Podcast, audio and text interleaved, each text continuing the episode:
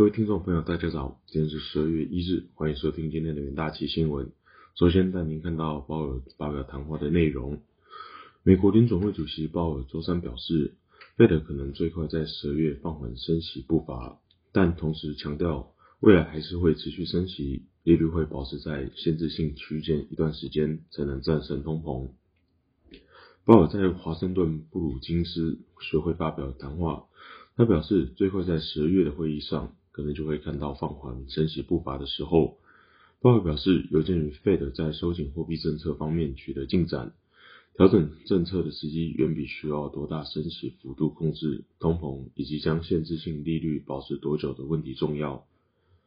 鲍尔在谈话中提到，尽管近期通膨出现一些有希望的进展，但要恢复物价稳定还有很长的一段路要走。升息和缩表等政策措施通常需要时间才能传递到整个金融市场，因此货币政策可能会有一段时间内保持在限制经济的水准，直到通膨出现实质性的进展。不过在接近足以降低通膨的克制水准时，放缓升息步伐是有道理的。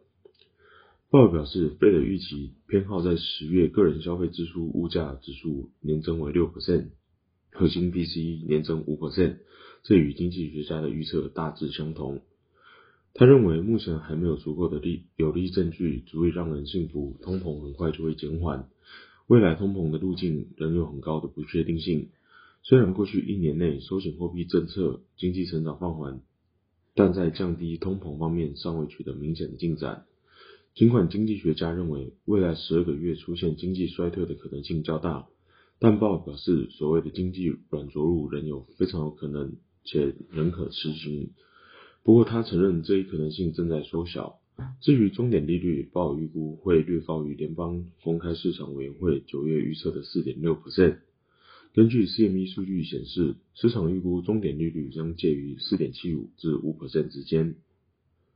下则消息看到美国第三季 G D P 上修至 二点九 的消息。美国商务部经济分析局周三公布数据显示，美国第三季实质 G D P 季增年年率修正值为 百分之二点九， 较初值上修 零点三个百分点，高于预期的 百分之二点八。 然而关键通膨指标不包含食品和能源的个人消费支出物价指数季增年率修正值为 百分之四点六，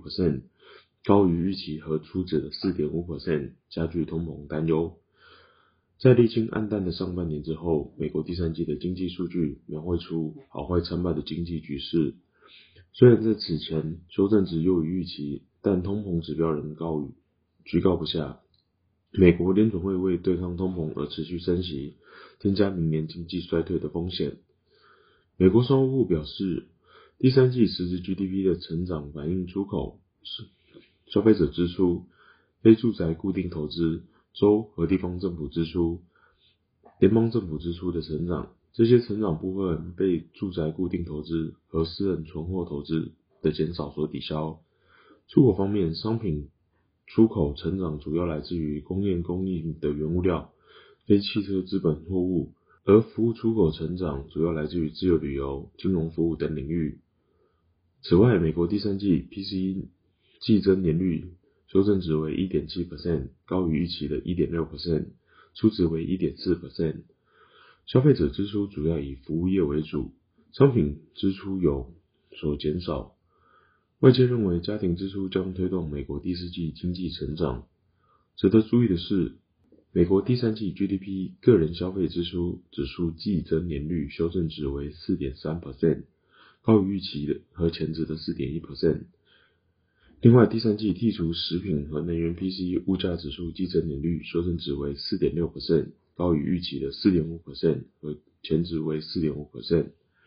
企业利润方面，生产领域企业的利润在第三季减少三百一十六亿美元，而第二季为增加一千三百一十六亿美元。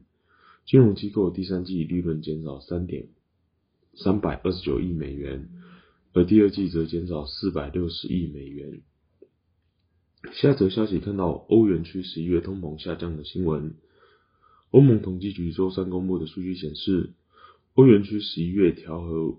消费者物价指数初值年增 百分之十，低于市场预期的 百分之十点零四， 较上个月 百分之十点六 有所下滑，为二零二零年以来最大降幅，让欧洲央行有空间放缓升息步调。数据显示，欧元区十一月调和 C P I 数值报 百分之十， 市场预期 百分之十点零四， 前值为 百分之十点六。 然而不包括波动较大的食品和能源价格在内，基本物价增幅仍在高处。剔除食品与燃料价格的十一月通膨率为 百分之六点六， 高于预期的 百分之六点三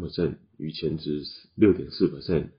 而剔除烟草和酒精在内的物价指数持稳在 百分之五， 与前值相同，也符合预期。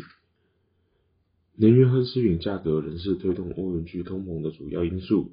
十一月欧元区能源价格年增 百分之三十四点九， 不过较十月的 百分之四十一点五 增速有所放缓。食品、酒精与烟草价格成长 百分之十三点六， 增速率高于上个月的 百分之十三点一。 按欧元区各国的来看，德国、意大利、西班牙和荷兰通膨情况有所放缓，法国物价则保持平稳。平稳虽然欧元区十一月通膨出现放缓迹象，但仍高于欧洲央行 百分之二 目标的五倍。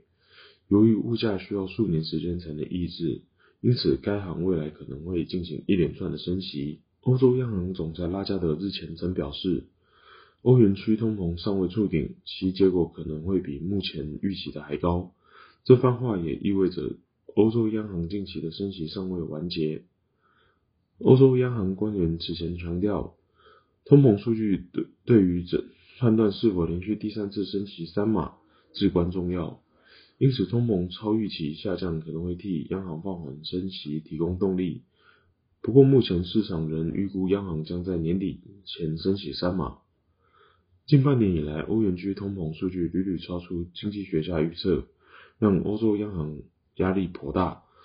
随着最新物价水准和美国十月份通膨数据呈现一致方向，即便仅有单月数据，物价压力减弱的趋势也将让欧洲央行得以喘息。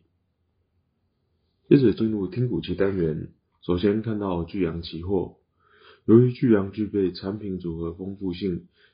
短单生产能力、产区多元化等多项生产优势，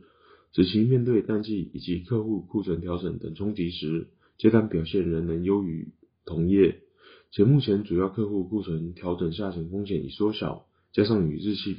客户合作加深，有利公司营运展望。下一档个股期货看到国桥期货，受惠于中国十一厂家后出现库存回补需求，公司郑州、漳州、其每厂稼动率回升至 百分之八十至 百分之九十， 而包含乙烯、聚乙烯、低密度聚乙烯、高密度聚乙烯等塑化原料市场报价亦